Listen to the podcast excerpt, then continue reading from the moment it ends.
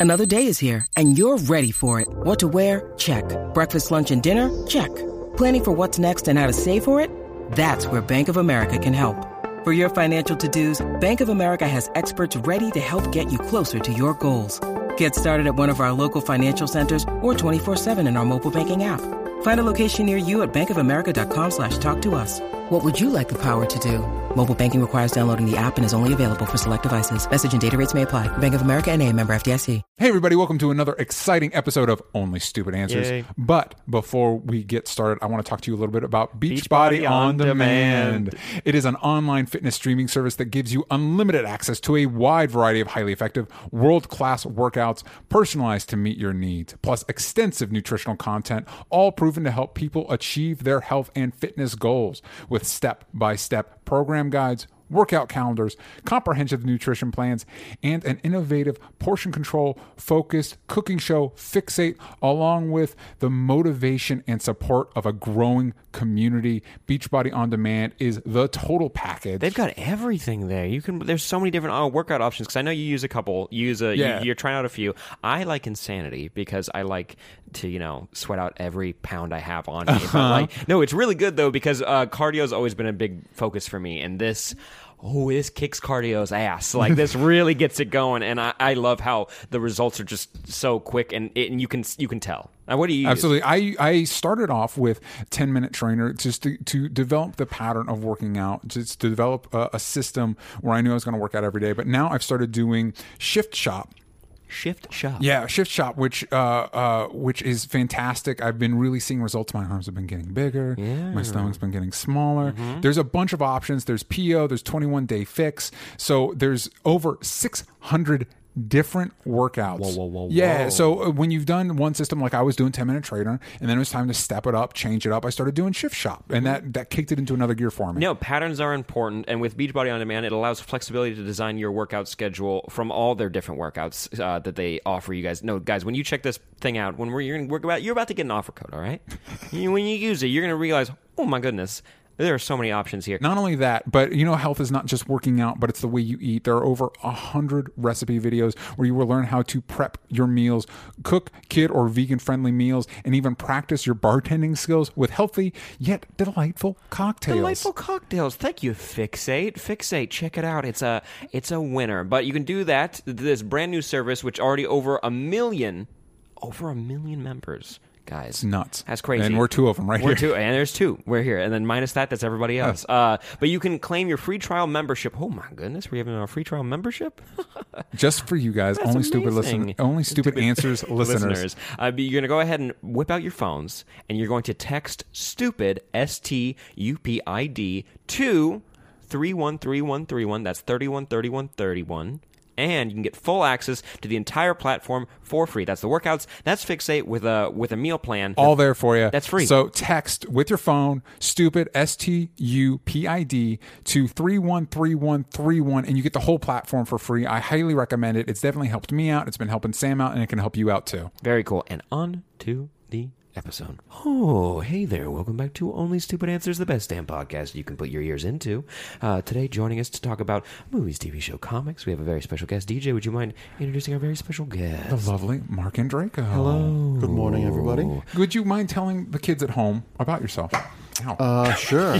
Broke your finger. I huh? broke my finger. I'm a Gemini. I'm Okay. into long walks on the beach and pina coladas. No, uh, uh, I'm a writer, uh, and most recently, a sort of internet personality, thanks to things like this and podcasts and Screen Junkies and Schmoes Know and all that stuff in the weird world of the internet. Um, I've been a working writer for 24 years. I write comic books. I co-created Manhunter for DC. Wow. Uh, I curated and organized a book called Love Is Love. That was a charity book to raise money for the victims of the Orlando nightclub shooting. I that took me about a year to get through because it was pretty powerful. Oh, I, I still Yeah. can't read it in one sitting. But uh, yeah, we've, we've raised over $200,000 and we're doing printings in different foreign countries to raise money there. So that's super awesome in the world when everyone's angry at everyone to do something nice. Yeah. Uh, I'm currently co writing Harley Quinn and Poison Ivy Meet Betty and and Veronica with Paul Dini. That is Uh. I saw a panel where uh, Sabrina the Teenage Witch meets Zatanna. Of course. and that made me very happy. It brought me, it brought joy to my life. Mm-hmm. Yeah, it's ridiculous. This with the second issue, which just came out on Wednesday. So if you haven't read it yet, and here's a spoiler alert: we're going into Freaky Friday territory. We're having them flip bodies because I love it. why not? Yeah, that makes me so happy. That's cool. That's, Uh, that's great. Oh, and one thing I definitely want to pimp because the final order cutoff for retailers is December 5th is a book I co-created with my buddy Eddie Gorodetsky, who is a music genius, TV producer, TV writer. He was on SNL. He co-created the show Mom. He wrote the Batman animated series episode Christmas with the Joker. Uh, we're doing a book together called The Further Adventures of Nick Wilson, which is a five-issue miniseries coming out from Image with covers by Pete Woods and Ian Churchill and interior art by Steve Sadowski and Ian Churchill. It's uh, basically a guy when he was in his 20s got superpowers, doesn't know how he got them. Had them for four years, and they disappear, and now he's making his living appearing as a Nick Wilson impersonator at children's birthday parties. He's it's not a world like Powers or DC or Marvel where there's all superheroes. He was just the one. Nice.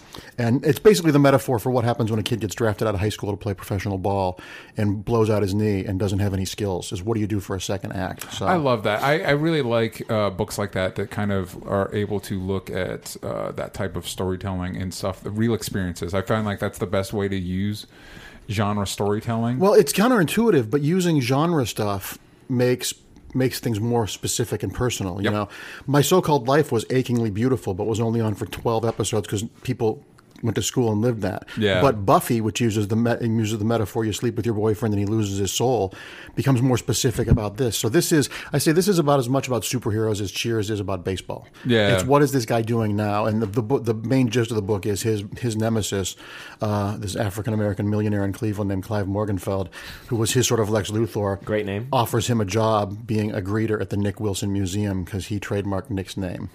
Yep. That's great. It's perfect. It's perfect. I think again the the like you like you said the with the stuff that was going on in the world. I feel like it's a it's a really great way. You got a s- spoonful of sugar to help the medicine get down. Well, you know, the, the, the sort of tagline we were batting about is it, this book is about uh, a, a guy who has to learn how to be a man when he's no longer super. I love it. So, but it's super fun, and it's, it was a privilege to work with Eddie. Eddie is I, I learned more about writing sitcoms and joke telling and and just the structure of that working with him on this book than I would have if I was a grad student at USC. So he's Yeah. he's an immense talent. It was really nice to be asked to come on board and develop this project with him. Knowing how to make people laugh and knowing how to scare people mm-hmm. through narrative is very challenging. Yeah. it's very tricky stuff.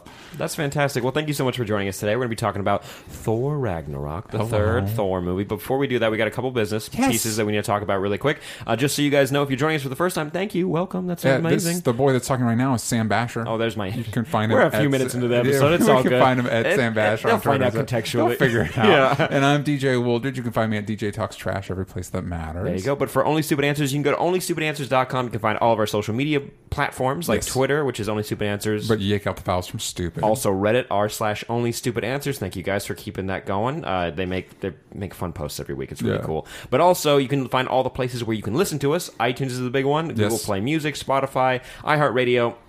Too many places. Too I'll many places, honest. but but one of the We don't things- know 'em. We don't know all of them, but uh, one of the things we love to do is you're able to rate and review on iTunes, and we love it when people go on and give us five star reviews. So we got a couple uh, here that we'd like to read. Um, Emmy HB17, uh, Comic Nerds Unite, five stars. It's so nice to get the chance to listen to two people who really care about, care for, and love comic books and nerd pop culture. I picked up I, I picked up um, uh, American Alien because of you guys, your guys' recommendation, and it's now on my list of favorite comic stories. Wow. That's pretty cool. Yeah. Cool. We have another one here from uh, Mick Scrappio 4 A because that's uh, guess okay. We have a catchphrase now. That's your catchphrase, Oh yeah, of course. I mean, when I don't know what to do, I just start saying sounds. Yeah. So yeah, uh, this podcast is easily my favorite out of all the podcasts in exist- existence, and every time I listen to it, it makes me want to go, "Hey, well, that's sweet." There are a lot of good podcasts. Not to knock ours, but there are other. you should listen to more podcasts. There's other good ones. I mean, you know, ours is kind of shitty, but you know, if you want, We phoned it in sometimes, but that's fine. and actually, I believe A is Ron is uh, Fonzie's. that's true, but that's uh, not what you.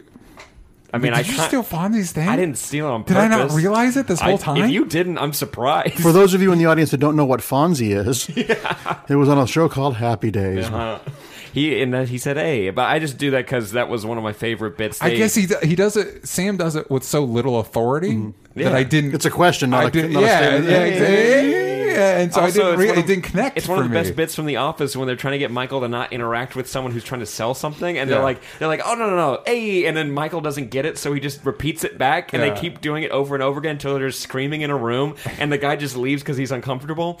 That's where I get from, but Fonzie made it. So that's Yeah. I'm sorry, everybody. I'm, this has been a big lie. There's a lot of revelations happening today, and I can't wait for more. um, but let's talk about what we're into this week. Yes, Sam.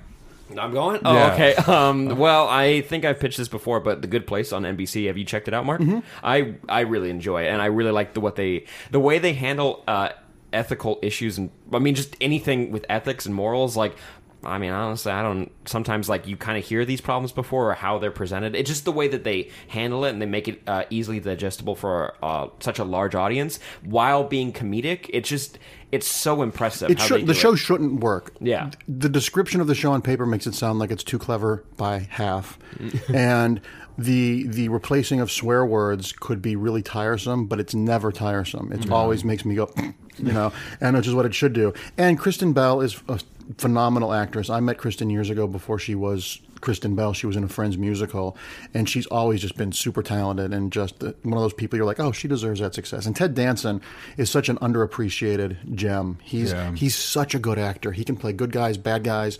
He's just so great. And to see him, and it looks like one of those shows where they're all having fun. They all look like they're having a great time. So when they're relaxed and having a great time, it makes you want to be invited to that party. And I've never seen Kristen Bell play this role. This No. is such a piece of shit. Like Yeah. she's such scum. She's so bad. But it's it's her journey to be a good person. It's her Yeah. to really try like to be better. And Ted Danson, he nailed the role of I don't have control over this situation right now, but I'm putting on a happy face. Like I'm trying so hard that like the universe might blow up right now, but like Well, it's great casting. I mean, Kristen as that character, it's sort of like the casting of Julia Roberts in My Best Friend's Wedding. On paper, vile, awful, horrible women, but their own natural charisma and natural humanity, you you understand why they are the way they are. You don't approve of it, but you get it, which is Yeah. a huge, huge thing. No, so I, I want to I will always push for this show because I think a couple of our listeners have like checked it out and it's really Yeah. good. Also, super short, so it's it's not like a hard show to hop in on.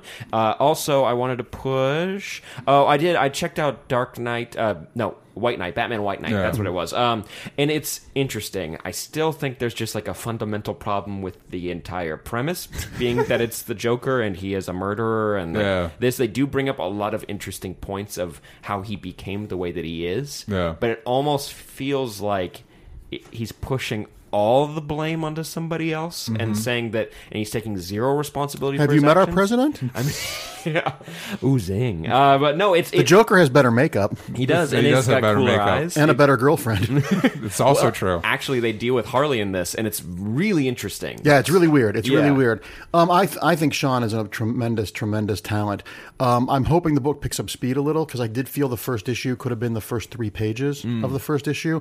It spent a lot of time explaining the concept that we already knew. But that being said.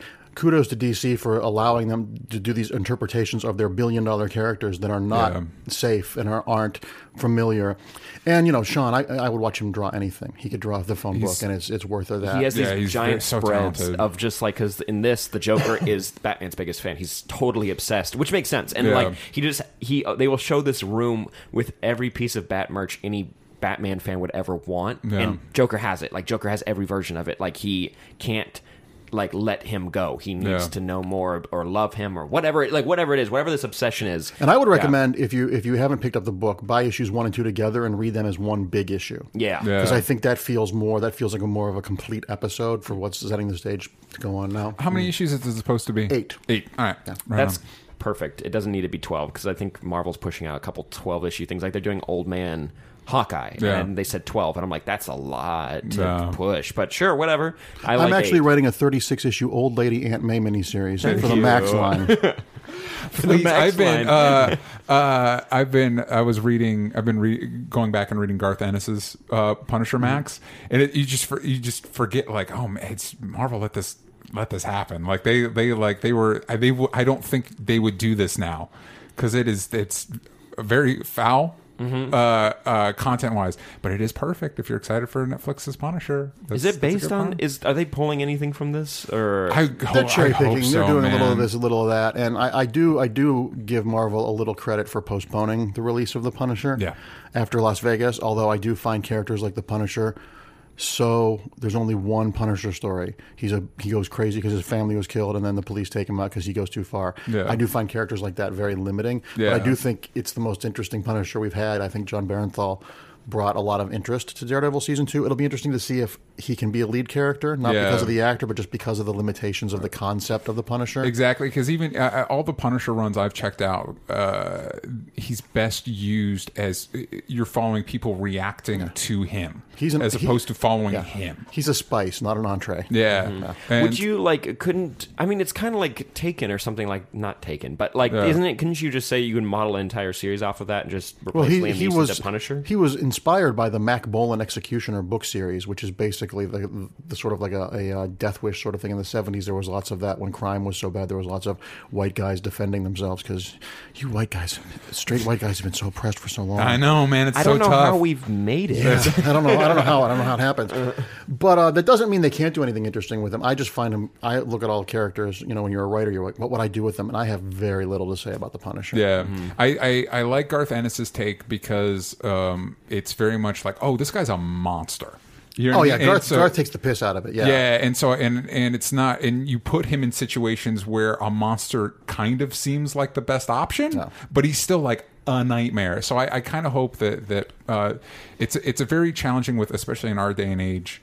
Uh, I think to make the Punisher hero, I'm. I, I'm excited for the Punisher series, but I'm also very worried about it because it's a very challenging topic to do well because he's not really a heroic character. So if you try to make him like, "Hey, root for this guy," it's like, mm, and you couldn't root for him in Daredevil. You Yeah. really couldn't. He you could understand him. You could understand him. And there's a there's a there's a there's an inherent limitation I think with the Punisher where uh, you know where when he gets the people that killed his family he should stop. Yeah. That was my issue with Tim Burton's Batman movie.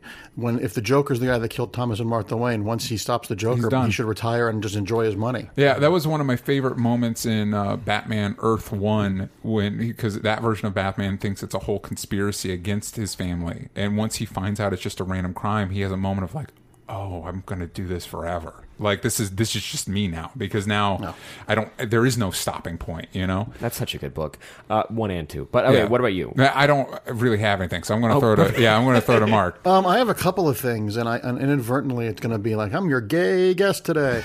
Um, Will and Grace has been on fire. I was- I was not the biggest fan of Will and Grace as it was on the air because you know sitcoms generally after episode 300 they're kind of Yep. even the best sitcom by that and very nature are episodic digestible bites.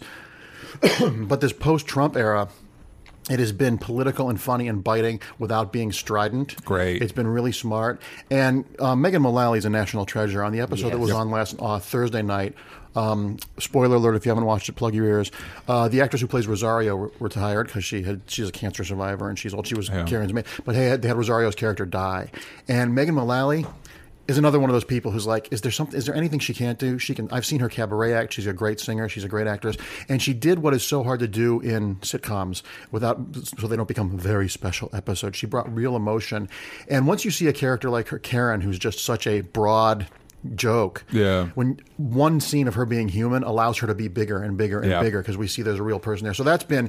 It's been like a master class of sitcoms. This is probably the best season of Will and Grace ever because it's so That's because they're all inhabiting familiar characters, and now they have something to go up against. You know, Yeah. the world. There was so much progress when that show ended, and now we've taken so many steps backwards. And Yeah. but they do it in a way much like Seth Meyers is doing, where it's funny and it's good for you, and it's not about political party versus political party. It's about qualified people and insane people. Yeah. So that's it's super fun. It's it's nutritious and it's tasty. Um, I just saw a great movie a French movie that I believe is the French submission for the best foreign film to the Oscars this year called BPM. Wow. That takes place in the late 80s, early 90s, and it's all about the French version of ACT UP, which was an, uh, an AIDS protest group Okay. in the 80s. It's all about that them, them in Paris dealing with the drug companies and stuff, and it's it's for kids that for kids that grew up when AIDS was a treatable thing, where it's a mm-hmm. chronic thing like diabetes.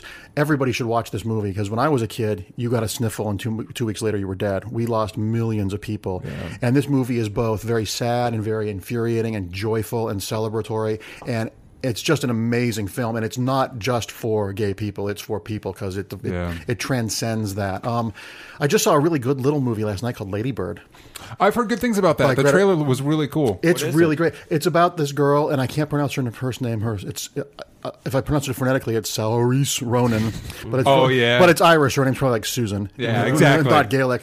Uh, just this seventeen-year-old girl um, wanting to get out of. This. She lives in Sacramento and wanting bigger and better things, but not really getting good grades or having enough drive to do it. And it's just a very small movie about this girl. And Laurie Metcalf plays her mom. Yet another person who is a national treasure. Laurie Metcalf is so good at everything. Everybody knows her from Roseanne. Yeah. But she's a really great dramatic actress. She was one of the founders of the Steppenwolf Theater Company in Chicago with Gary Sinise and John Malkovich. So she's she's an amazing actress. Um, just a really nice small movie about people. It's nice after because the studios now are only making movies about giant things. Yeah. It's nice to see movies that are actually about people talking to people with people problems. And it's really sweet, but it's not too clever by half. It's not. It doesn't wrap up. It's not really about anything particular except Yeah. the, the last year, her senior year, and just just once again watching good actors act, and you you feel like you're in someone's house. It's just a really good small movie. Uh, the way you describe that, I, I think they're tonally, I think they're probably very different. But uh, uh, Jim Jarmusch's Paterson, which isn't about anything, you're just following a guy through his life, and it's just beautiful. It's just a lovely movie. I got more movies I need to watch. Um, that, I believe that's on Amazon Prime. Oh, can I add one last thing? Yeah, go I for it. just reread it for the first time in 25 years. nice. How did it hold up? Surprisingly really great. Mm. All there's there's there's there's there's the two controversial things in the book. There's Yeah, that there's that I- that there's that scene, uh-huh. mm-hmm. and then there's the stuff with it and the turtle in existence. Neither that stuff I'm okay with. neither of those two things take up more than six pages total in the book. Okay. And the problem with that scene, one, you have to contextualize it 30, 32 years ago. It came Yeah. out. It's 85, 86? Yeah, yeah, yeah. Um, the scene where we're talking to, in case you ever, the to defeat it with the kids, Beverly has has sex with the, all the boys. Yep. Now, in the real world, if that was a physical thing, it's horrible. But when you're reading it, it's less than a page, and it works as metaphor, because when you read it, these kids are in the 1950s, where sex education was a different thing. Yeah. And they're trying to figure out a way to defeat it, and they they they realize that their love can defeat it. Yeah. And for a bunch of kids, under underage kids, they equate sex with love. It works completely as metaphor. You could never do it live action. It's the same problem with doing the killing joke with moving Yeah. parts. Those are stories that th- those beats are inherently metaphor, and when they're made real, they become tough. distasteful. Even Stephen King has said the world was a different place there, and he wasn't trying to make it. It wasn't lascivious because literally that whole sequence is a page and a half. Yeah. and it's very quickly And for a done. two thousand page book, like that's a blip. That's Yeah. So, yeah. so you can get over that in the book, but the book is great. I mean, he writes the best kids. You know, some people complained that it wasn't scary enough, but for me, it the movie works even better as a metaphor that it that the kids are adulthood. You know, it's about growing up, and Yeah. it, it is adulthood, and you forget your friends. There's a, there's a, a deep melancholy that I think the movie really captured. But the book was great. I read it in like eight days. Wow. Because I would sit down and get, well, he Stephen King stuff is so jaunty. It's like Yeah. you know, it's like Ruffles. You just sit there and you, then you realize you ate the whole bag because Yeah. he just writes in such a great populist way. But it's worth if you like the movie, go back and read the book because even with this time shift from the 50s to the 80s, it really works well. And there's two chapters that are completely narrated by it, which I forgot about. That's And cool. When he writes inhuman characters, whether it's Cujo Yeah. or it or like the, the cat in Pet Sematary, he, that's what I think these things sound like. So Yeah, that's awesome. Very I cool. I did think of something real quick that I would like to to mention. Give a shout because we were talking about uh, you brought up with uh, Punisher Death Wish the, the times these things were set reminded me of the Deuce, which I haven't watched the last episode yet. But if you're not watching the Deuce, I highly recommend it because I just love I love Dave Simon stuff and I love just the the the, the keen observations they make and Maggie Gyllenhaal's destroying it on that show. And James Franco's not sucking. I yeah I really like him. It's Uh, it, he's is- really this is good. good James Franco. Like this is like his persona has upstaged his acting abilities for a lot, and and I put off watching The Deuce for Yeah. like the third episode because I was like, oh, I'm so sick of James Franco. Yeah. and he's really good, and you you almost forget it's James Franco. There's a scene, uh, I think it was three episodes back, between uh, Maggie Gyllenhaal and Method Man.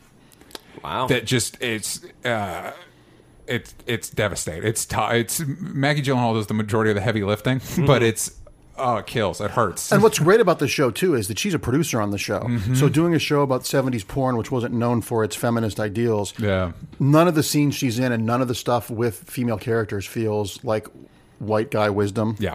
It's all from it's got a definite female point of view, Yeah. which makes it a little bit more tragic, but a Yes. little bit more fascinating at the same time. Absolutely. So you can watch it, and it's not a white guy telling you about racism. It's, Yeah, exactly. it, there's definitely a female input on this that really helps shape Yeah. the viewing of that era. Uh, Michelle MacLaren directs the pilot, and it's one of the most beautiful pilots I've ever seen. Yeah, it's amazing. It's amazing that they did this and they did Vinyl because Yeah. Vinyl is like the bizarro version of this. Vinyl was the most bloated, worst. But that was just HBO, and David Simon and that crew didn't have any. no, it was just with HBO, just Yeah. HBO, the Yeah. network. Yeah, because Vinyl was just I everything you shouldn't it. do. Oh, Wait, it what was that? It was a biopic, did right? not- No, Vinyl was a series that Martin Scorsese and Mick Jagger produced There about the record industry, and it had so much on paper that was good for it. It had Bobby Cannavale, who's great. Yes. but the it was the most overwrought. Ridiculous thing in the world. I want to cut a montage of Bobby Cannavale snorting coke and throwing his head back because you would have three hours of that. Jesus. uh, Bobby Cannavale uh, is was my favorite part of Boardwalk Empire. He was the best villain on that show. Uh, but uh, one of the reasons that I haven't watched a lot this week is Uh-huh. You've been a uh, busy boy. I got there's a bunch of boxes sitting behind our thing over here. uh, I Chaos Theory is getting a second printing, Mm-hmm. uh, and I'm putting that out into comic shops. Uh, and to celebrate that, November fifteenth. Uh, if you live in Los Angeles, you can join us November 15th at House of Secrets in Burbank, California. Uh, I believe we're going to be starting around 5, Mm-hmm. uh, 5 p.m. So you can, Sam is going to be there. Uh, uh, we might have shirts, uh, but we will definitely have copies of, of my comic if you want to come pick that up, or if you want to come just hang out and what say is that? hi. November 15th, which is a Wednesday. Um, so it's New Comic Book Day. That'll be a perfect time to come pick up your new comics. and it's two days before Justice League, so they'll actually talk about your comic and not Justice League's running time or See? the, the part in Superman's hair or something exactly. ridiculous. That so, goddamn mustache. Yeah. That So stupid Oh no no no no no no no no no no! goddamn I want a Blu-ray with the porn stash. I every I time see what they did with it. Every time uh, they do Superman with a beard, Greg Pak's run had a minute where Superman had a beard. It's like, why don't we just do this? Why don't we just commit I to Superman say, having a beard, man? It works. Henry Cavill with a porn stash in a Superman costume checks boxes I didn't even know I had. I get it, man. I feel you. I now get. I now get the cosplay weird fetishy stuff now. I was like, oh, okay, okay. okay, there we go. So You got uh, me. but but Wednesday, November fifteenth, at House of Secrets in Burbank, California. If you live in LA, come join us. Come hang out. I'm very excited. Uh, I will be announcing some of the shops that this will be in. It's all over the country.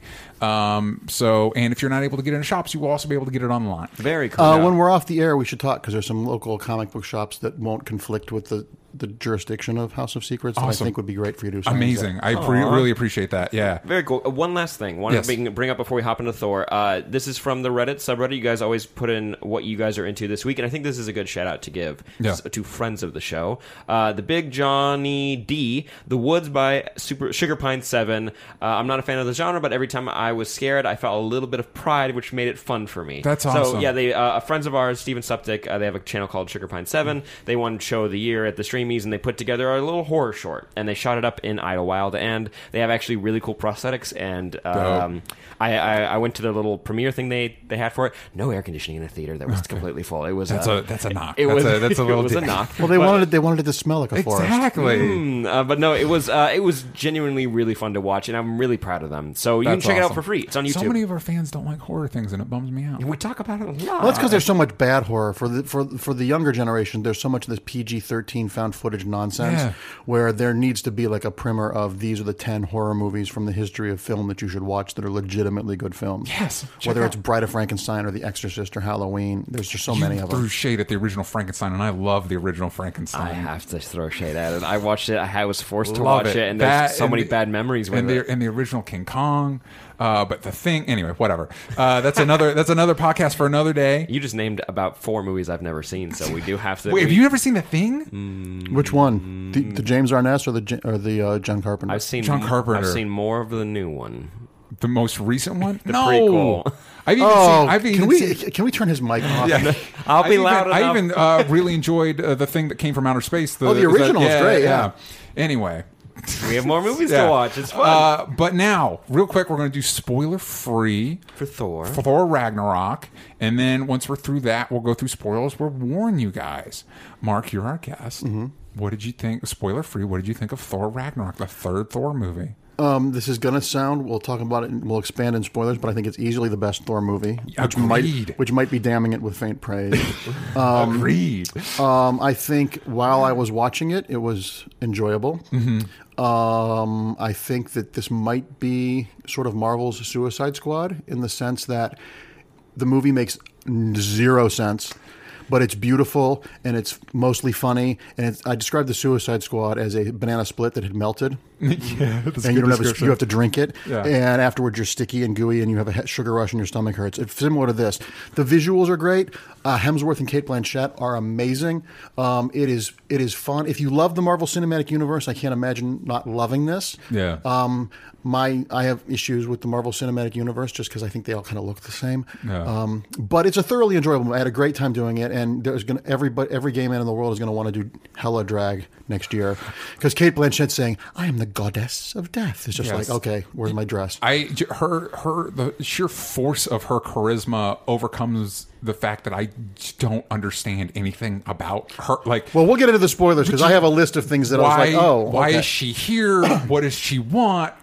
Just the sheer force of Cate Blanchett's energy and just the fun she has. I want to see her in like all the movies now, just because I just she's awesome. Well, it- it's very much like watching Nicholson's Joker. She is chewing up the scenery because she knows what she's there to do.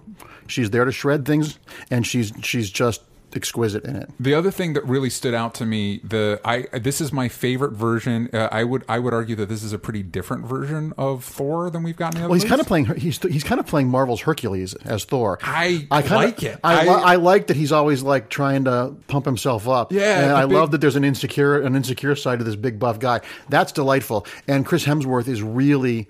Really owning the role for the first time. That being said, when we get into spoilers, it's really not Thor.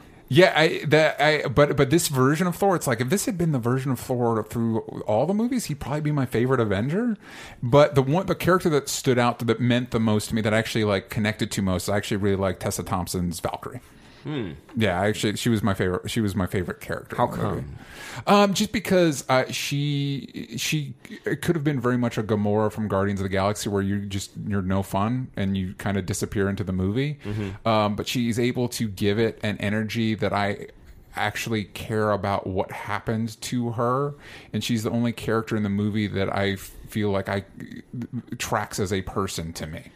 Yeah, she As has the, she to has the a most joke machine, She yeah. has the most honest, dramatic arc of a character. Yeah, and meanwhile, she also gets to have fun with Hulk. So she she is she's a, she's likable in that sense. She's not just like angry all the time. That's true. Yeah. I personally, en- I loved it to death. I I had so much fun. I was giggling. well, this is the third movie you've ever seen, right? I know, right? Yeah, I don't know. All the other ones you're mentioning sound really fun. I'll get to those eventually. Uh, I've watched two Fast and Furious and then this one, so it's a big surprise. But no, I had a no. I genuinely had a lot of fun with it. There are there are problems, and I did a show yesterday where we kind of broke down that like there there's a Planet Hulk story that starts Thor, not Hulk, uh, and then you have Hela, and they have an act. They have like two acts almost. Then they don't have anything that resolves either of those stories. They just have an end to a movie, and then then you go on, and that's Yeah. it. But like, so I'm like, it, you don't feel like any like thing like finished with either of them, which is a bummer to me. Yeah. But I love the portrayal of every single character that was uh, on screen. Uh, it was bloated, but I didn't care. Like I had I had fun with it. I don't know.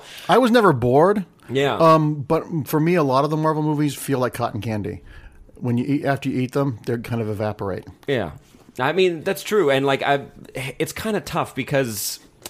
I, I don't know. It's like to me. I mean, what, what happens when you see Fast and the Furious movies? What what is what's your usual like thought process? Because you usually love them. Oh, it's pure joy. Yeah. At least, at least, uh, uh, to be fair, I haven't seen any of them before five, and the five is when they See, you introduced didn't Dwayne the Rock John, you didn't Johnson, earn everything and that so they- it's pretty much just a blast. You didn't sit through two. I didn't sit So, through two. I didn't four- do Tokyo Drift for, four's for some rough. people is their favorite one. Yes, it's I. I pretty much came in when uh, most of culture agreed. Hey, you know what? These are pretty great action movies. But, but I think part of what works for those is one they're they're one of the few games in town doing traditional where they're really wrecking cars and Well, like throwing people through windows and What's stuff. crazy about those movies is that they're old, they're basically Roger Corman drag race films with huge budgets. Yeah. and they they, they they they know exactly what they are. They don't have any pretense about them. And if you're serving me nachos at the movie theater, if if you if I know they're nachos, I'm going to enjoy them as nachos. And there's no they don't ever have like Judi Dench appearing as a you know as as a wise old drag racer from the 1300s or something. They're always even when they have a Helen Mirren or a Charlize Theron. Yeah, they did get Helen Mirren.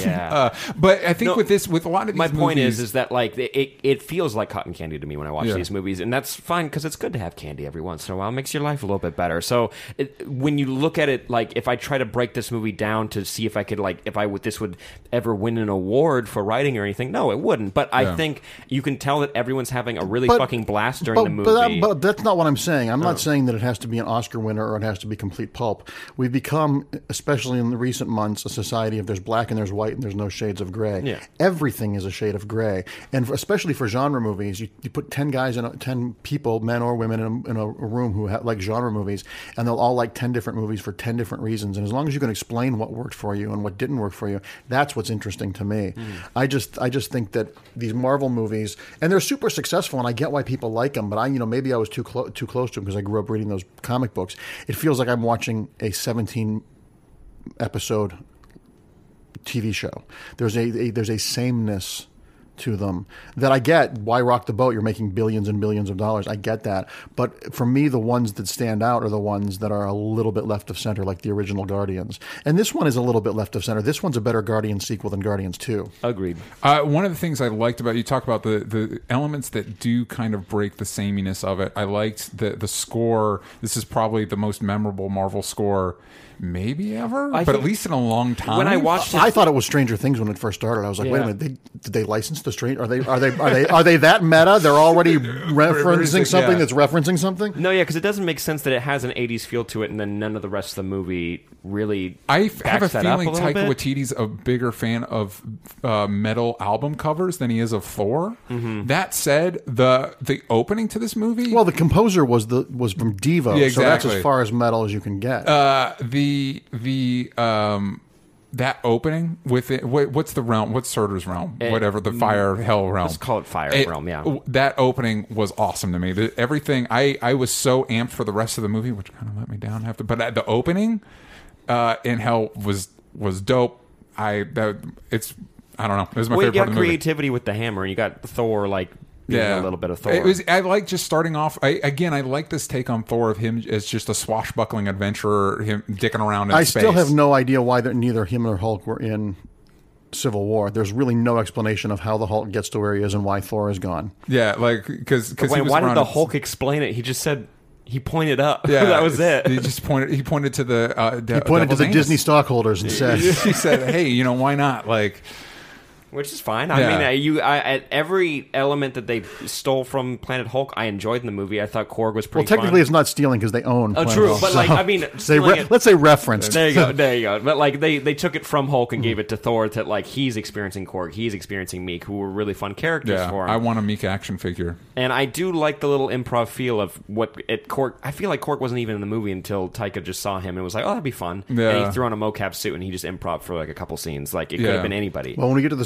spoilers, I have some comments about that. really? Okay. But uh, I so I- and, Not and I- bad, just comments. just I'm trying to- comments. I'm trying to and keep- even even though I, I do think sometimes the Marvel movies can disappear up their own ass with the humor. Yeah. or the Uh, devil's anus. Yeah, exactly. The I the the humor in this worked for me a lot better than the Guardian stuff. Uh, I I found I found a lot of the jokes more funny.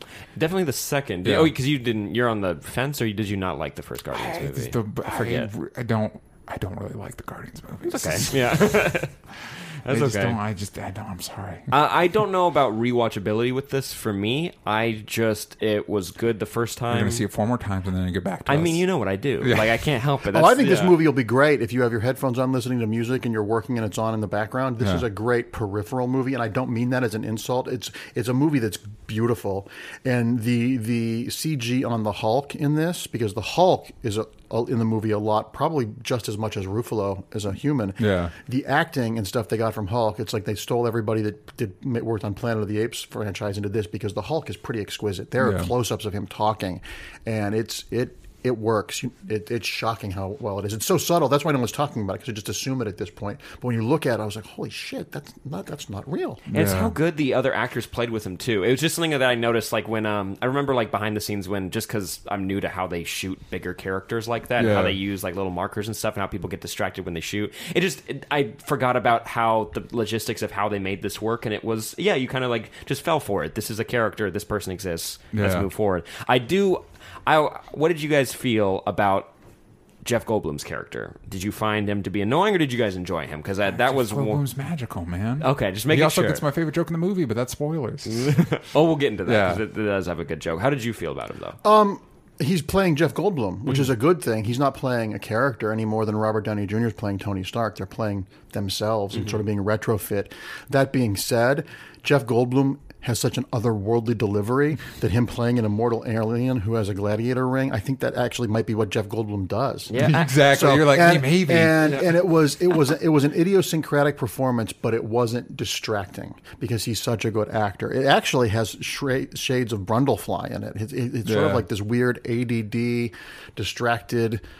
Just you know, I want to know what the music is in his head because no one else has ever heard that before. yeah. Um, Although I wish he was blue because the Grandmaster has blue skin, Yeah. and I wish they had done something with the Collector, who's his brother. Exactly. Yeah. Include. I'm, I'm wondering, are, are they? Is that just going to be backstory, or like in Avengers Four, we'll see them hanging out? It'll probably be an after credit scene, the two of them dicking around for a second. That could be. It's e- having Goldblum and Benicio del Toro in the same scene playing off of each other is either going to be the best thing in the world or the most insufferable, twitchy, full of ticks and whistles thing ever. There's, there's no. It's never. That's never going to be okay. It's either going to change the world for the better or it's going to cause the end of time. so either we, we'll I do it after. the I want the bad I want the bad version of that. We'll, really get, we'll do the after credit scene, test it, and if it works, whole buddy comedy movie with the two of them uh, going That's through what we space. want. Yeah, um, I had a like we were talking about on another show that just maybe he wasn't even cast. Like he could have just been walking by in his regular clothes, and that's what it was. And He, Yeah. had, he was testing out some makeup. They're like, "Could you just step in for a second? Because Well, he's that- not in the movie a lot." that Yeah. could be true because his costume was the worst in the movie. When you see close-ups of him, you're like, oh, he shops at Hollywood Toy and Costume. yeah, he does. Yeah, Everyone else looked great, but it was like he must have said, "I'm not putting on armor. Give me a bathrobe," and they stapled some LeMay to it and gave him some blue lipstick. I, and that's I love the new Thor. Speaking of the, the like you mentioned, the design is great. A lot of the, the world is cool. Sakaar looks cool. I love the Thor's new costume. Yeah, and I'm- you I'm can all tell about he it. probably likes it too because the other one was like 40 pounds and it was made out of metal and like composite Yeah. and just huge. And now he doesn't have the hair. He's not sweating all the time. No. It's great. Well, he never had that. Those were always wigs. Why can you make me believe that the Hulk is a 90 foot tall green guy who talks and we can't make good wigs? It's That's a w- good wigs are a point. challenge. All right, man. It's Wigs are- insane. it's not a challenge. I know so many drag queens that had, can do better hair than anybody. And I'm like, what? Watch RuPaul's Drag Race. Hire those people. How, they're going to the wrong people. That's the secret. They're going to the wrong people. They're going to the people that don't know. We're ditching the Get wigs. RuPaul to be the wig consultant. What do white straight guys know about wigs? Nothing. I can tell you nothing. Uh, but overall, I mean, if we're let's let's rate it. Let's, Let's rate it. What before should we- be our number? We always choose random number. When they're not random, there's something from the thing, but it's always different. It's pretty random, but someone does the math for us later. Yeah. Um, uh, what's what's a number they throw out in this? Uh, we're three in. There's nine realms. Eh, nine realms. No, there you no, go. there you go. Perfect. Out of nine, DJ. I'm throwing it to you. What is a what is a high C low B? Seven? sure, I'll give it a seven. that's fine. Yeah. Mark. Um, B minus. I'll give it B minus. I'll give it. I'll bump it up. Like seven and a half. That's not Yeah, bad. there you go. Yeah, and to be fair, because if it's nine, uh, eight sounds crazy. I put Yeah. like a like seven point nine. Like There you it's, go. It's like or it, barely. An You eight. liked it. It's You barely had a good time. But no, because now we, when you yeah, I've been basically just deciding not to think about it. like I'm like I've just That's decided the secret. You yeah, just don't have to think not, about it. And I, I wonder. Uh, so we're going. Are we transitioning into spoilers? And three, two, one. This is our transition into spoilers. Spoilers, spoilers, The- spoilers. I th- the you mentioned Suicide Squad. The other thing this reminded me of is Batman v Superman. In that it kind, I think a lot of my frustrations stem from I see a better movie in here. Like a lot of Marvel movies, I felt the same way with Spider Man Homecoming. It's just like just two more script drafts, Oh, man. don't even get me do- started on Spider-Man But like, just just do just just do two more drafts of the script. Like make make the three movies. The way I describe it is like this is three good Thor movies cut together in one fine Thor movie. It's it's two decent Thor movies and a half a Hulk movie. I don't think there's any complete thoughts in this movie. Um, I think it's enjoyable, but for me, my ratings come from: Will I do I want to own this movie and would I rewatch it? And you know, talking about writing, you know, when you're when you're a writer and you watch these things, things pop out to you that are writing problems, and it's not because I'm looking for them. I love nothing more than seeing a movie and I watch it as an audience member. Like Yeah. Wonder Woman, I was all in. I didn't think about script issues, Same. and I was just I was just there for the ride. This, there were things that, that just stopped me dead. Um, since we're in the spoiler alert, why does a rock alien five billion light years from Earth know what rocks, paper, scissors are?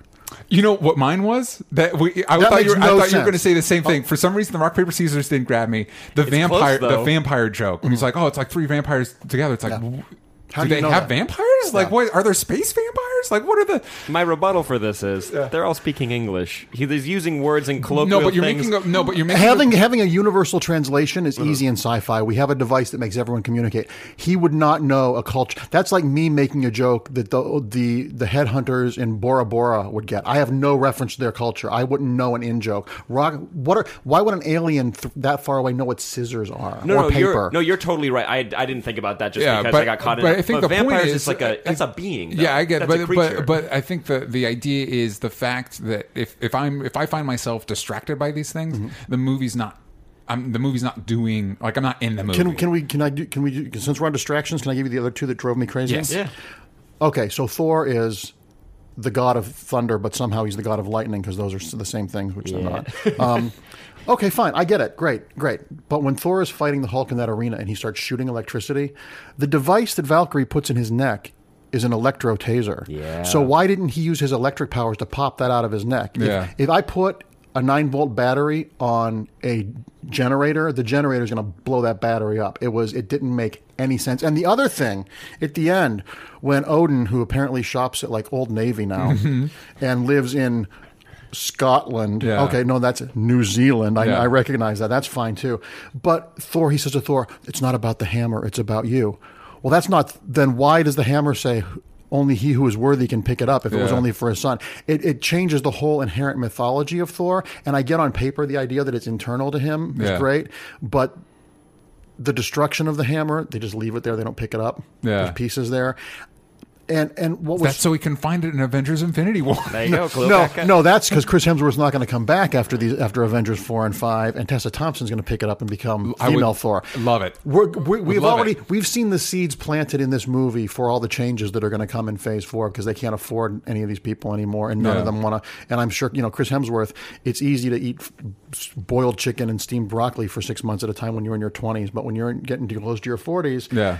That working out is and taking HGH for every movie that gets difficult. Yeah, they, they they planted so many seeds in this, whether it's the killing of the Warriors three, Yeah. or Wow, they just kind of skimmed over that. Too, by Yeah. Yeah. Continue. Sorry. um, you can see they're like, and this is going to change, and this is going to change, and we're not going to have Asgard anymore, and we're going to do this. I wanted, I joked that the last scene, the next Thor movie should be called Battlestar Asgardia, Yeah. because they're all on a ship looking for a place to land. I, you know what? I like that. I like that because I never, and, and it doesn't help with this movie that Asgard's never meant anything to me. Oh, I have no problem with don't Asgard being gone. Like, my problem was the hammer being gone because when Thor used his hammer in this movie, when he had it, it was the best cinematic use of his hammer Yes. in all three movies. Agreed, which is when he probably was why I like spinning it that around, opening so that much. opening sequence, and he was spinning it like Wonder Woman's shield, deflecting the bullets and stuff. It was spectacular, and then they got rid of it. Yeah, one of my favorite bit, my favorite hammer bit that you've ever done in this movie, and the best use of the of the the mechanics of it is when the dragon's coming toward it and he just sets it in its mouth Mm-hmm. and stops. I was like, that's Also, it made him feel like shit. a god. It, yeah, it was just like, no, he's got a handle on this situation. Whatever's happening at home, like he can handle this. Well, you Yeah. know, you know, the screenwriter saw that that GIF of the Thor's a dick and his hammer's on the toilet toilet lid. It Oh, Avengers yeah, yeah, yeah, yeah. And they're like, oh, we got to use that. That's that. a funny gag. Yeah. Okay, so uh, now that we're talking about it, now all the, the questions are coming Uh-oh, up. So, uh-oh. how has Thor gotten around anywhere if he didn't know Heimdall wasn't at the at the Bifrost? Bifrost. Huh. That's how he got off Earth. Yeah. and that's how he gets around everywhere. But he's been gone for months, not using a ship, not going. He can't go through space. Yeah. So how did he get there? Whoops. Yep, there's a whoops. Now, I don't remember much about the Dark World, Mm-hmm. um, but Thankfully. wa- was was was Heimdall exi- exiled at the end of that? No, they think. I think they It's said it, it happened in between. Yeah, that Yeah. Loki as Odin tried to get him and he ran away. Okay, because I, I didn't remember that at Yeah. all. What do you I- think of Scourge, by the way, coming into that? Like, what Oh, did was you, Karl 'cause he Urban? actually, out of everybody, had a little bit of an arc throughout the movie. Didn't need it. Didn't yeah, need him can I, there. I- if if I can be honest with you, if I were to if I were to to we sometimes do a segment on this where we say, what if like, hey, what what changes could you make to something to like make it click more? I think it's just the, right off the top of my head, it's like he- Odin at the beginning of this movie's gone. Loki's gotten rid of him. Cool. That's Odin's gone. We don't need to try and find him. That's the the, the point is he's gone, and Thor's trying to deal with that. Have Thor find out from Yeah, but from they still Surtur. they still had Anthony Hopkins for one more movie. So But if you're going to use him, use we, him. We have the flashback stuff that where he sees the vision of Odin, so we can have the vision of Odin without technically knowing where he is. what kind of dick is Odin that he just says, "I'm going to go live on a farm and let all my people die"? Yeah, exactly. But Like- he could so so the just don't cut out the whole like we're going to Earth to find Odin. He he goes to he finds out from Surtur that Odin's gone uh, that Odin's not on the throne. In revealing that Loki is is behind the throne, that's when Hela can show up for whatever reason, and so we cut out all of that stuff and then have Loki stick around on the planet with Hela, so there's actually a character with her that we care about. 'Cause- And also, we could just have Scourge be bad. What I char- love Karl Urban. I'm bummed that Karl Urban was kind of Meh. uh, yeah, it's some just jokes. do- Yeah. Anyway, I'm just over Loki. I like I- Tom Loki- Hiddleston a lot as an actor. He was great in Only Lovers Left Alive. The problem with Loki is we see him as a deep, as a horrible villain in the first Thor movie. Yeah. He brings the frost trolls or whatever they are into Gugelheim or whatever division Mm-hmm. at, at you know wherever Asgard is to fight. He murders Agent Coulson Yep. graphically, Yeah. and now he's like Jerry Lewis to Thor's Dean Martin, and they've all forgotten that he was responsible for bringing the destruction to New York City. It's all I get that he's charismatic and audiences like him, but you can address all that stuff in just one line. This doesn't have to be big arcs. It goes back to you know circling back to one of my big problems with um, Spider-Man: Homecoming. I don't need to see Uncle Ben get shot again any more than I need to see Martha Wayne's pearls bounce down Crime Alley. Yeah. But no reference to great power and no reference to Uncle Ben takes that takes the heart out of that movie. If you've never seen Spider-Man before and you don't know him, you don't think you don't think he has any. He just wants to be popular. Yeah. And the problems with Loki could be solved the way there was the, I proposed a problem being solved in Spider-Man: Homecoming when Aunt May's talking to Peter that first time and she's like, "Things have been stressful. I just need four words since Uncle Ben died," and that instantly gives the movie a depth Yeah. that, that is lacking. And in this, Thor should have, you know, Thor should have said something like, you know. You know, you're you're trying you- you're trying to be a good guy now. You've you're responsible for the deaths of lots of people, including my friends. Yeah. Well, and then you could connect it with the idea kind of Odin too. Well, but Yeah. the, but the thing is, so so if we say that like maybe that that uh, Loki kicked Odin out, we don't know where Odin is. It, we if we leave Loki with Hela, as Hela's talking about like, oh, Odin, I did all these things, and then he just decided to change. That's a way to introduce the idea that listen, you can do awful, awful stuff. And try and undo that. There's there's there's merit in the at least the attempt of trying to be better. Just pick a just pick an arc. And- and just pick an arc. Just give, the, uh, just give the movie an arc. An- another easy script fix. Odin's on Earth. Loki exiled him. Okay, to justify Odin being there, his distance from Earth has made him the equivalent of dementia. He doesn't really Yeah. remember who he is.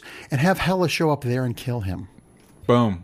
As opposed to him turning into gold sprinkles and commit suicide. I, I guess he committed suicide? Who knows? Also, I don't know if what he's- happened. With gods, they're supposed to, or Norse gods, they're supposed to go to Valhalla after you die in battle. So he didn't go anywhere. Well, none Oh, of yeah, them. he fucked well, up. well Yeah. Valhalla in this version is a secret. Hell is like, oh, it's a secret basement. is- Oh, is that's Valhalla. right. Is the with So- the people buried beneath there? because you have a great you have a great device in Valhalla. You can bring back Rene Russo. You can say Hell is bringing back her bad warriors who are dead. Thor should find The the, good key ones. to Valhalla and bring the heroes back, and then you bring back the, The warriors three. three. You bring them all back to fight, Yeah. uh, and then have them realize that these warriors are being tainted by her, and they turn against her. Yeah. It's it's basic hero's journey stuff, and it, and it's stuff that once again. I wasn't sitting there in the movie analyzing and going, "Oh, well, they should do this and this. this there's too many words on this page." These are just ideas that floated to the surface, and it's like, why? You're, this is less than a draft away, and these aren't changes that would change the expense of the movie or even any scenes in the movie. It's stuff that you could put in there. Yeah. Hmm. But Valkyrie's great. Oh, it's Oh, a that being great version it's of a. It's a it's a very very entertaining movie. Yeah. I feel sometimes my critiques of the Marvel movies is like I'm getting a cheese pizza and I'm complaining that it's not sushi. I get what they're trying to do. Yeah. My as an audience member, my I have a lack of connection, deep connection to the Marvel movies because I find them a little glib and a little surface. Now you could argue the DC movies go too far the other way and are too dark and dour, Yeah. but I'd rather err on that. I'd, I'd rather err on too much gravitas because if there's too little gravitas, to me sometimes it feels like I'm watching someone play a video game. Yeah. and that's the least satisfying thing in the world yeah, I, I, there's just a little bit of a of a of a weightlessness to it that again you could there, there's and, and and I think my problem comes in when you ask me to pretend like there isn't. So like there's the scene where Hulk's been Hulk for two years. Why I don't really know, but when he goes into the Quinjet and you have Scarlett Johansson's thing, and then he freaks out, it's like this doesn't mean anything to me because I don't know what he's been going through. I don't know where his mind's at. I don't know like none. It just there's just there's a weightlessness to it that none of it really matters to me, and I wish it did. I wish Well, it like because I like Hulk. What's interesting is Marvel. You know, none of the Marvel is responsible for lots of us having jobs because of these movies, and lots of lots of genre stuff becoming the most, I think, rapidly assimilated genre. Are you trying to tell me that this episode is probably going to be one of our best hitting episodes? Probably. And once again, once again, when I criticize a movie, I'm not trying to change people's minds. I'm just, you know, I grew up reading Roger Ebert and Pauline Kael and Gene Siskel and people who were actual like went to school for you know Ebert won a Pulitzer. Even though I very rarely agreed with Roger Ebert I understood why he liked movies and why he didn't. I like the debate. If you can tell me what worked for you and what didn't I understand you more and that's interesting but for me it's not saying you're wrong because everybody's allowed I, I I don't go to movies hoping I don't like them yeah. I'm, if I have, I'm going to spend eighteen dollars in two hours of my life. I want to enjoy it. And that being said, I enjoyed Thor Ragnarok Yeah. a great deal. It's not a bad movie at all. I just have a, a, a disconnect with. If I was ten, the Marvel movies would be the best thing in the world. I just wish there was a Marvel inherently has in their comic books had a more humanity than DC traditionally, and I'm missing some of the more human stuff. Yeah. Although Kat Dennings not being in it, best Thor movie of all time. You didn't like the meow meow thing? You didn't I, like I that? Kat Dennings. I'm sure she's a lovely person. Um, I I just don't get it. I don't get it. You don't get the feel. No, Uh, I, I totally agree with you. Uh, but oh, uh, I'm trying to go with what you're saying. Go with what no, you're no, saying. no. Kat, you, you go, go, for, go for it, man. Go, go for it. Oh, you know, you no, go you for go, it. go for it. Uh, no, I um uh, I agree. I agree with that. I um I that's one of the reasons why I think I like uh, the first Avengers and the last two Captain America movies because I thought there was a better balance of hey, this shit has weight, this shit matters, but also we're having fun. And I thought that's what made Wonder Woman work really well. Is there's stuff that really meant something to me. We've been like a baby with uh, uh, Trevor in the plane, but it was having fun. It was it was it was checking all the boxes that a fun adventure movie is supposed to. And if you look at good, fun adventure movies that have a little gravitas to them, Wonder Woman did this super super well. The Donner Superman, Raiders of the Lost Ark. The things that worked well, the humor in Thor that worked well for me were Thor because it was organic humor. He was always trying to like talk himself up. Yeah. You know, that stuff. When it was just weird jokes for the sake of jokes, it was far less insert joke here than I thought of than Doctor Strange was. Wong, Yeah. you know, That's rough. That's a rough. Personally, that's a rough movie for me to watch. Green, Well- uh, or Doc, Green Lantern. I Yeah. even said it because Yeah. I think that it's the same movie, but Well, Doctor it- Strange. No, it's, Yeah. it's Iron Man, but with magic instead of iron a suit, um, and a little bit of Green Lantern. My problem, biggest problem with Doctor Strange is Benedict Cumberbatch. His Oh. accent is so god awful, and his accent got even worse in this movie. Americans don't all sound like they have a head cold and lockjaw, and and his goatee was uneven. It's like hire a good makeup artist to fix it. It goes to a wide circle on the side of his face. It just looked like, oh, we have him. Get him in here. No, no, no. He's he's here for two hours. I just thought the thing that's interesting about Marvel versus DC is the casting. Marvel always casts someone who's perfect for the role. DC always announces people, and you're like, "Oh, that's going to end in tears." And but there's always interest there. I I ran like a man up and down the street complaining about Michael Keaton. Then I saw Batman and Batman Returns, and I to this day think he's the most believable Bruce Wayne we've ever had.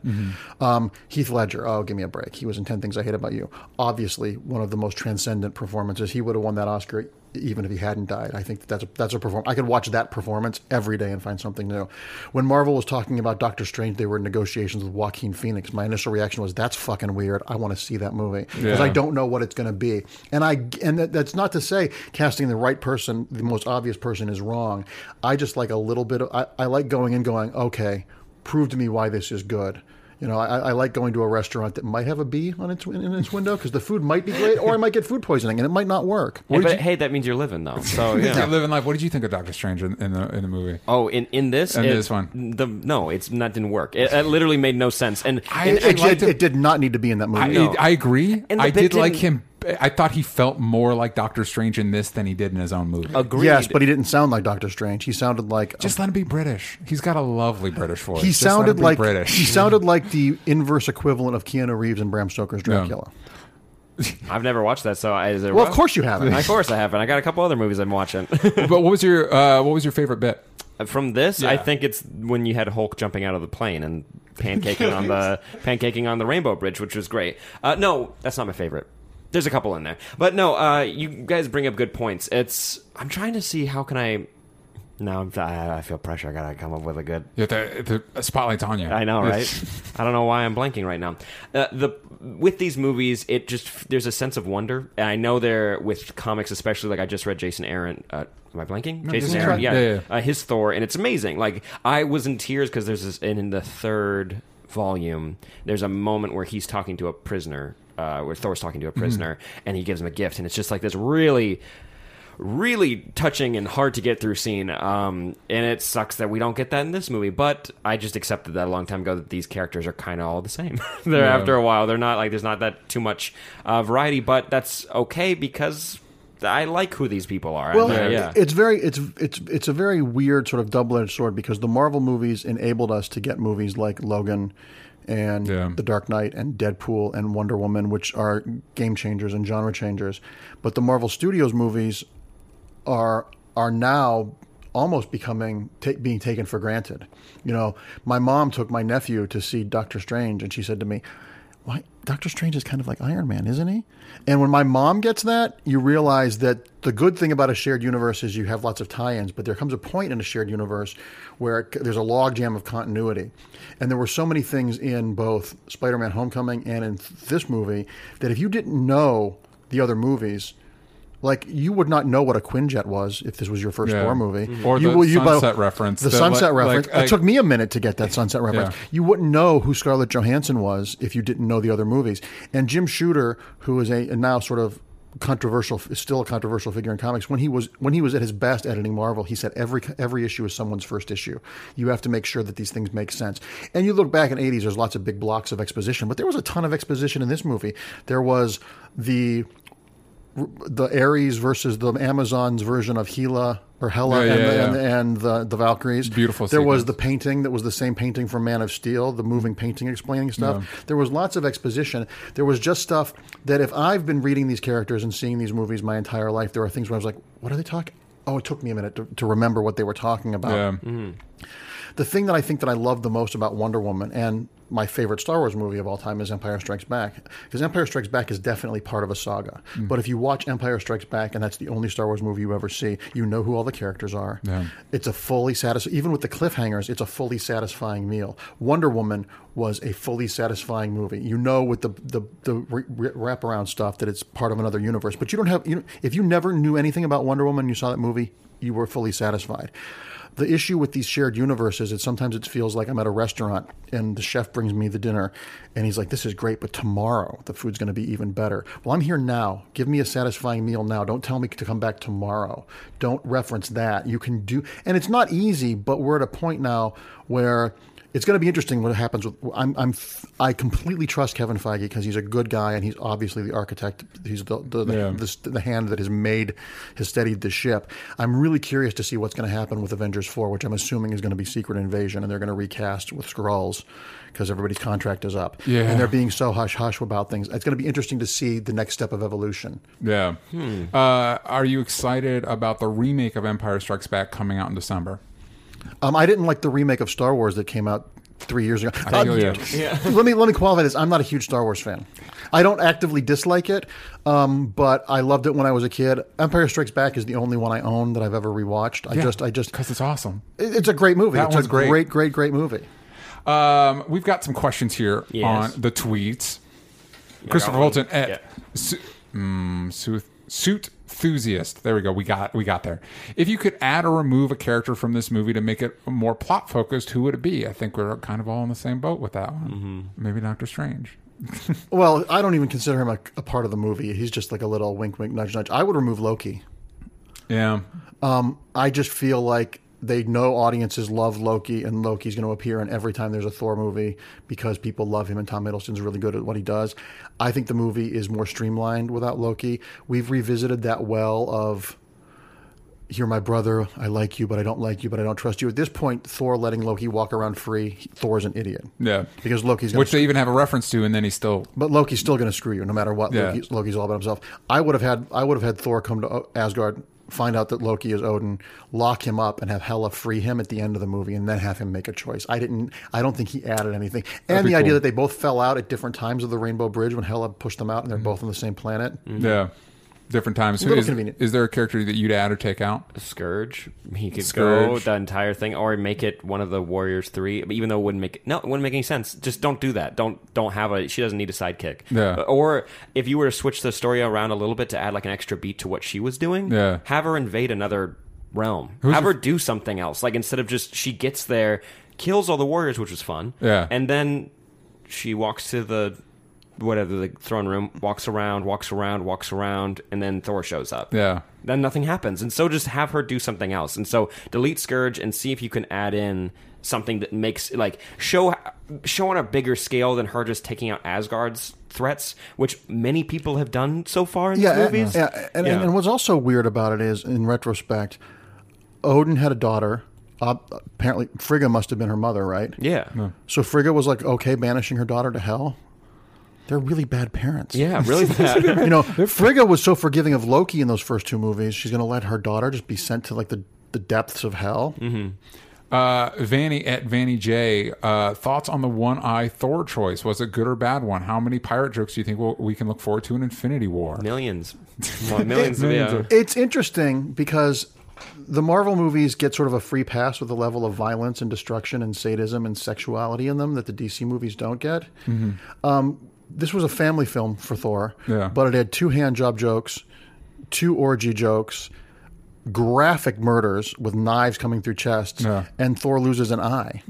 Um, it's fine. I, I to me, Thor losing an eye means that Chris Hemsworth is done soon because he's not. If he didn't want to wear armor, he's not going to wear want to wear an eye patch for six months of shooting. I was kind of like, so you've been reading Jason Aaron's Thor. I thought the eye was a little on the nose because of Odin's eye. In in that comic, Thor has Thor should have lost his nose. Uh, should lost his nose. There you go. He should have. Uh, may- they, maybe they could have done the losing his arm and get the destroyer arm. He does, which is really cool. yeah. But in so it's a still Thor, a mutilation. It's still like add some stakes, but it's different. Future or Thor lost an eye too, so Oh. it, was, it seemed like Alright, a, it well. seemed cheaper than cutting off a whole arm. Is But you put an Thor losing patch. an eye never felt like I never felt he was in pain. Yeah. It was never. It was just a thing. He just got mascara smeared on his face. There was never him holding his eye or him like being off balance or having. I wish there was a shot of him holding his eye and blood squirting out through the fingers. But no, they flicked it out like it was nothing. Like Yeah. he had something in his teeth. like you have a blackhead or something. You know, a little pro, Hella put some Proactiv on it, and there goes his eye. You would have gotten a good joke though if you tried to throw the hammer and no depth perception, so it just fucking just veered off somewhere. Smack somebody in the head. Uh, uh, Noah Fuerte at the underscore stupid stub. Uh, what do you think this means for Infinity War? That that big ship is. I'm telling Thanos's. you, that's Thanos' ship. Thor is going to die in one of these movies, and Tessa Thompson's going to remake his hammer and be the new female Thor. I love Tessa Thompson in this movie, so I'm all for it. That's I- that's my prediction. I've always suggested, I think if we're supposed to take Thanos seriously as a threat, right off the bat, he needs to take out one of the core three, and Thor is the easiest to get rid of. well, they have to because at this point Thanos is ineffectual. Thanos is like a cop on a soap opera. He's horrible at his job. Yeah. He's done nothing but sit in a chair and complain. He doesn't have any gems right now. He's just Oh, unless the Tesseract's on that ship. Then yeah. Did, maybe, did Loki steal the cosmic cube at the end? Definitely. And my, I will say this: actually, my favorite moment in the in Thor Ragnarok was Cate Blanchett in the throne room, and she sees the Infinity Gauntlet. She just goes fake and Yeah. knocks it over. I love that she's a label whore. I Yeah. love it. And it was like it was a smart way for them to. That was smart writing because with that one word "fake" knocking it over, it got them out of explaining. Yeah. Wait a minute, because logically in that timeline, that that glove is in five different places at once. exactly. And I love every fan site that's like, well, there's technically two, and there's a bunch of different. Then it's like, shh, shh, you know, it's, It's yeah. fake. Actually, Uh, they're, actually, they're all fictional. So Yeah. they don't none of really exist. My favorite joke in the whole movie was actually the very last teaser when Jeff Goldblum comes out and he's like, uh, "Great revolution, everybody! You couldn't have done it without me. Let's call it a draw." I thought it was uh, that was the that was my favorite bit. I like Jeff Goldblum's guard too. Yeah, which apparently he was in. She was in uh, Hunt for the Wilder Also, People. she was in Moana. She was grandma. Really? Yeah, and who was amazing. That was she was a great role in that. She and I was looking through ID, IMDb. She's done a lot more. Yeah. So that was just cool to see. yeah, it's that a she great. came There's over. a, there's a great cast in this movie, and they're all having a lot. They're all having a lot of fun. Mm-hmm. that you can't you can't say this movie's not fun. It's Yeah. a very, very, very enjoyable movie, and there's nothing wrong with that. Yeah. Mm-hmm.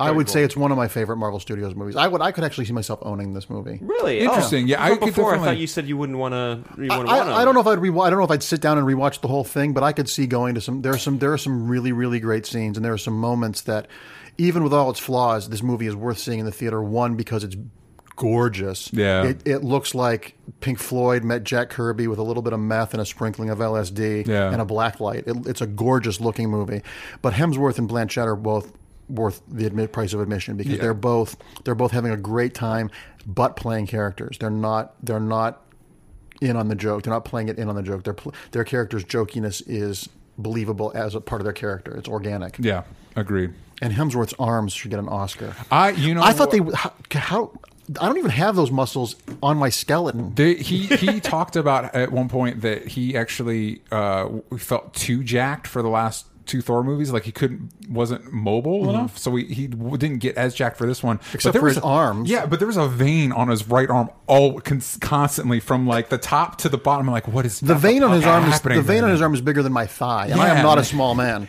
So, and, and that that muscle back here is that the trap. I don't know what the, I don't know. muscle- And it's the kind of- muscle here was like, oh my god, there's a mountain growing out of him. The, that's what kind of bummed me out about uh, the idea that they're probably going to recast all these characters. Like you, just, you finally figured out Thor. You finally figured, you cracked him. Like, and now we're going to get well, rid now of him. now there'll be a if, if he is killed in the next movie and reca- and and gone, there will now be this movie alone will make his death mean something. So it'll be interesting to see how much gravitas Infinity War has because we're going to see a lot of characters change. And. I can almost guarantee you, uh, I think the last Marvel movie I saw before Civil War was Ant Man. I was like, meh, meh. And then I saw Civil War. I'm like, never mind. I forgive all of it as long as you give me movies like this. I, it's it's all forgiven. And then the other movies came out. I'm like, uh. and Infinity War is probably going to do the same thing. I'm like, fuck the fact that I didn't really like Doctor Strange. He's amazing in this movie. I don't care anymore. well, that's because because some of these characters aren't meant to be leads either. Yeah. Mm-hmm. Well, I, I You know, think you can look. Hulk has had a successful comic book. Thor, Spider Man, Iron Man. Doctor Strange never really had a long term successful comic book. Um, Ant Man, Ant-Man. Ant Man's never had a really long term successful Yeah. comic book. That doesn't mean they're not viable, interesting characters, but not every character can carry his own franchise. Yeah, and it's and I, I remember as a kid growing up, my favorite. I love Doctor Strange, but my context for him was always Spider Man's fighting the devil. He goes to Doctor Strange. You know what I mean? Like, Oh, we have a. Oh, also for Ragnarok, I'm surprised of how little people died. Like I'm like, there's there was very little death in this. Even I- though death happened, it was like, man, I did like the solution of, well, guess we're gonna have to fuck Asgard and then bring him back. I thought that was a good way to bring that. But that was back also on. something that makes no sense. Hela gets her power from Asgard, but Asgard's not a place; it's a people. So she should have materialized on that ship. yeah. was that? And Odin said that, right? Yeah, Yeah, So everybody said it in the last- Also, I also think Marvel confuses sayings for theme. Like, oh, Mar- Asgard's not a place; it's a people. What is that? What is what does that mean to me? I was What waiting for are- everybody to look at the camera at the end, and go, the Thor, and go, "I am Thor. I am Thor. Thor, I am like, Thor." yeah, I don't know what that. It's the same thing with uh, Spider-Man: Homecoming. Like, hey, man, you're not this. It's not. you- You're what, whatever the suit saying they gave him was. Like, that's not. What's that supposed to mean, It's man? the like, new great power, great responsibility. You can't wear the suit. Big You can't do that's it. a big step down. It It's a is. big step down for uh, as far as like motivational sayings go. Uh, we have one more tweet here from Clemens Merker at Clemens underscore Merker. Based on what we've seen in this movie, how do you think the three movie Hulk story arc is going to play out? Because that was the that's rumor. Ruffalo said that. Yeah, then the next in three more movies with Hulk in it, there's going to be some sort of Two more. Uh, this is Or one, two more, and then sorry. The, the next two Avengers films. yeah. So his arc started with this of him becoming Banner. No, he's Hulk by the end Forever of it. now. He's going to Yeah. be Smart Hulk by the last one, and then have to sacrifice himself, and because because Universal's never going to give Marvel the rights to do a, this a Hulk movie. I, That's what I think. I think he's going to be another one who dies, What and they'll was- bring in She Hulk. Oh, I would love love Jennifer She-Hulk. Walters Um, or Amadeus Cho. Do they? They probably still have dibs on. Do you think Universal has uh, Amadeus? Those Cho? those contracts are so weird because somehow Marvel Studios is allowed to use are allowed to use Skrulls and and Marvel Studios are allowed to use Kingpin and Kingpin was a Spider-Man character and the Skrulls were Fantastic Four characters. So there's all these weird arcane clauses in the contract. and then like both Marvel and Fox can both use Quicksilver, sort of. sort of. Yeah. Yeah. One gets to say the real name. One gets to make up the name. Yeah. Yeah, uh, it- I, I, it's, it's this movie. He became Hulk forever, and then he'll learn how to n- not be Hulk forever.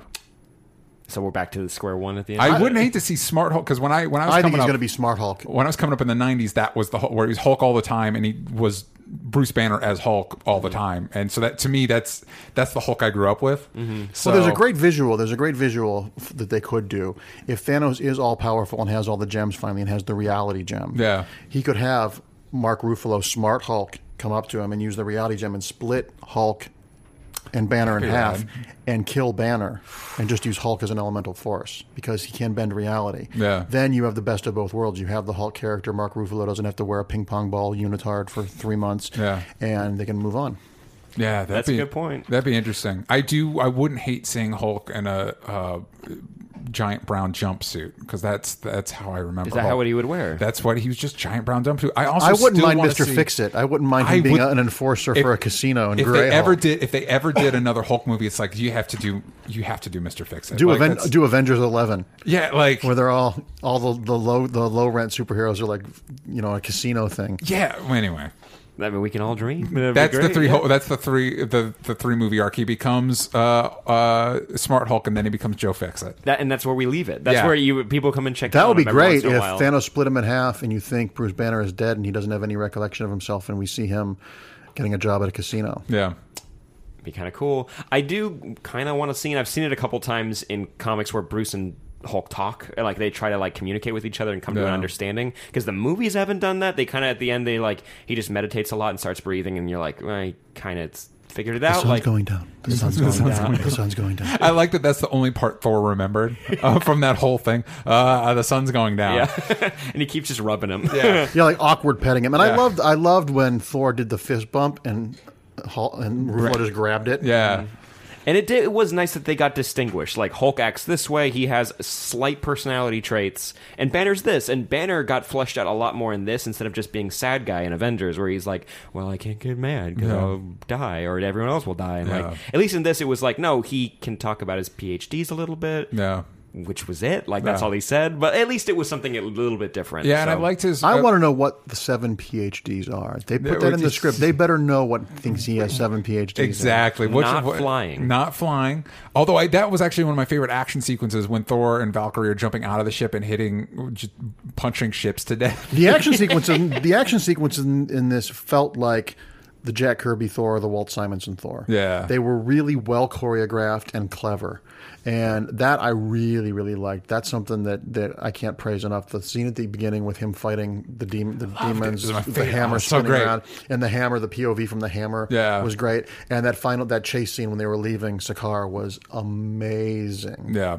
So cool, and I did like the I did like the little joke where he's talking to the skeleton. Give a little I exposition. did too. Yeah, it was. it was Although cute. again, you could It should have been Sif or It- oh, the skeleton? skeleton was Sif, or because that was conspicuous in its absence. Yes, mm-hmm. that is true. Or he could have been in prison. That's where Hela was imprisoned, and so he meets Hela down there. So him escaping allows Hela to escape. Like once he finds out that Odin's not there, Hela hears it, and she's like, "Oh shit, I'm out of here." Or how about this? It's Loki he's talking to, and when he escapes and Surtur is dead, Loki stays there, and then he, that's where Hela escapes from and brings Loki with her. And you make Loki the Scourge equivalent. You make Loki her indent. You make Loki Golem. Yeah, Yeah, that's a lot better. but he wouldn't have gotten Karl Urban.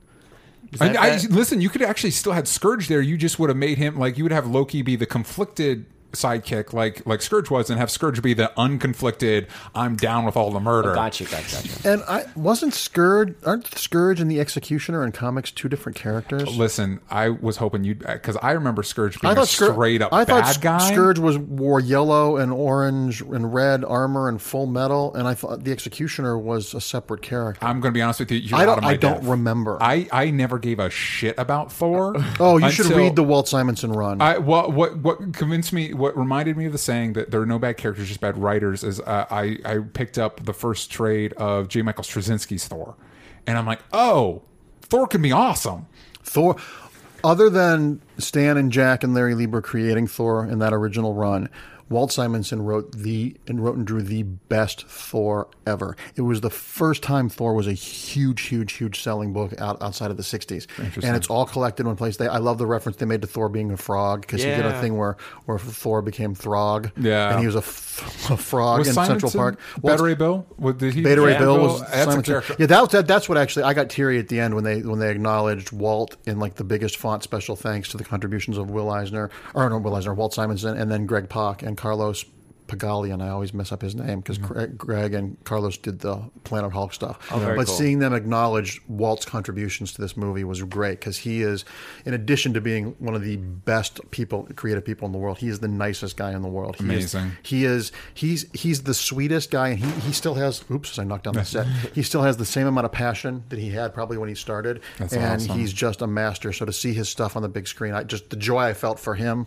was worth every penny. Let's get Beta Ray Bill in these movies, huh? I wouldn't mind it. It Yeah. would be very cool. It would be so strange to have to explain, but it would make a much as much sense as Korg and everybody else. So, Yeah. Uh, uh, well, I think we're kind of winding down. Any Mm-hmm. final thoughts you want to get out for Thor? You have It's when a lot of fun. lot of fun. A lot of fun. Yeah, absolutely. It's definitely worth seeing. It's definitely worth seeing, and I think, I think it's going to have a, a positive effect on Justice League because this the, the the craziness of the visuals of this movie, uh, just being there was never any Earth on it. I think when people go see the goodwill from Wonder Woman and the weird visuals of Thor, I think being on Apocalypse, which I'm assuming most of Justice League is in, just from what we've seen, the Yeah. colorfulness of that, I think is going to be. I think the next month we're going to have some really good superhero movies. Don't Let's suck, hope. Justice League. I need you to not suck. Please, please don't We're suck. just saying. And, and can I ask? Can I ask all the listeners and viewers and people? I know we pick teams and everything, but I, all comic book movies being good is good for all of us, both on a business level and a creative level. Don't pre-decide that you don't like the Justice League because it's the thing, the soundbite. Because I did this, you know, and, and I'm t- putting my money where my mouth is on this. When I was doing a, a movie fights, I we were Screen Junkies. They were talking about. I came on to talk about Deadpool, and I'm not a big Deadpool fan. And I said I will go see the movie objectively, and if I like the movie, I'll appear in a Deadpool costume. No. I liked the movie, and I wore a Deadpool costume. Don't go. you- You're only you're only making yourself sad by going in expecting something to suck. Go in and hope for the best and be pleasantly surprised. All movies, Yeah. all movies, unless unless you pull the wings off of flies for fun, you should go in to expect to have a good time. Yep. Also, you're wasting your money. Yeah. Why would you do that to yourself? Uh, I saw also the people who like. There were some people who booed Justice League when we watched Thor, and I'm like, man, what are you doing, We know you're coming back here in two Yeah, weeks to watch it. You And the money. unless and unless you're a stockholder in Disney, Yeah. you don't have any reason to want Justice League to fail. Yeah. yeah. we want movies. We want good movies, man. We do. I, I'm. I'm. We're, we're excited for it. But uh, Marc, thank you so much for coming on. Uh, let's let's plug some stuff. What are you doing? What are you working on? Uh, well, you can follow me on Twitter at, at Marc Andreyko. Uh, you can follow me on Facebook. Um, I'm very political on it, so if you if you like orange idiots running the country, don't follow me, and please don't tell me you're not going to buy my books because I don't need you to. Yeah. Um, I got the the Paul Dini book coming that's out right now. Issue two is out now. That's a six issue miniseries. The Nick Wilson book I mentioned will be out in January. I've got a couple of movie projects in the hopper and some TV Oh, yeah. stuff. But like baby sea turtles in the Galapagos Islands, three thousand of them are hatched. Two survive to adulthood, so we'll see if they happen. Um, yeah, and I'm around doing Schmoville and all that stuff all the time and podcasts that'll have me. So yeah. Very cool. Thank you so much for joining us, DJ. Yes, at DJ Talks Trash, every place that matters. Uh, make sure Uh, you keep an eye out for Chaos Theory. Chaos news. Theory uh, uh, coming to a store near you, or you're able to get it online if you haven't already picked it up. And signing uh, November 15th, Wednesday, at House of Secrets in Burbank, California. Which is a great store. I love the store. Very cool. Well, I'm at Sam Bash. You can find me everywhere.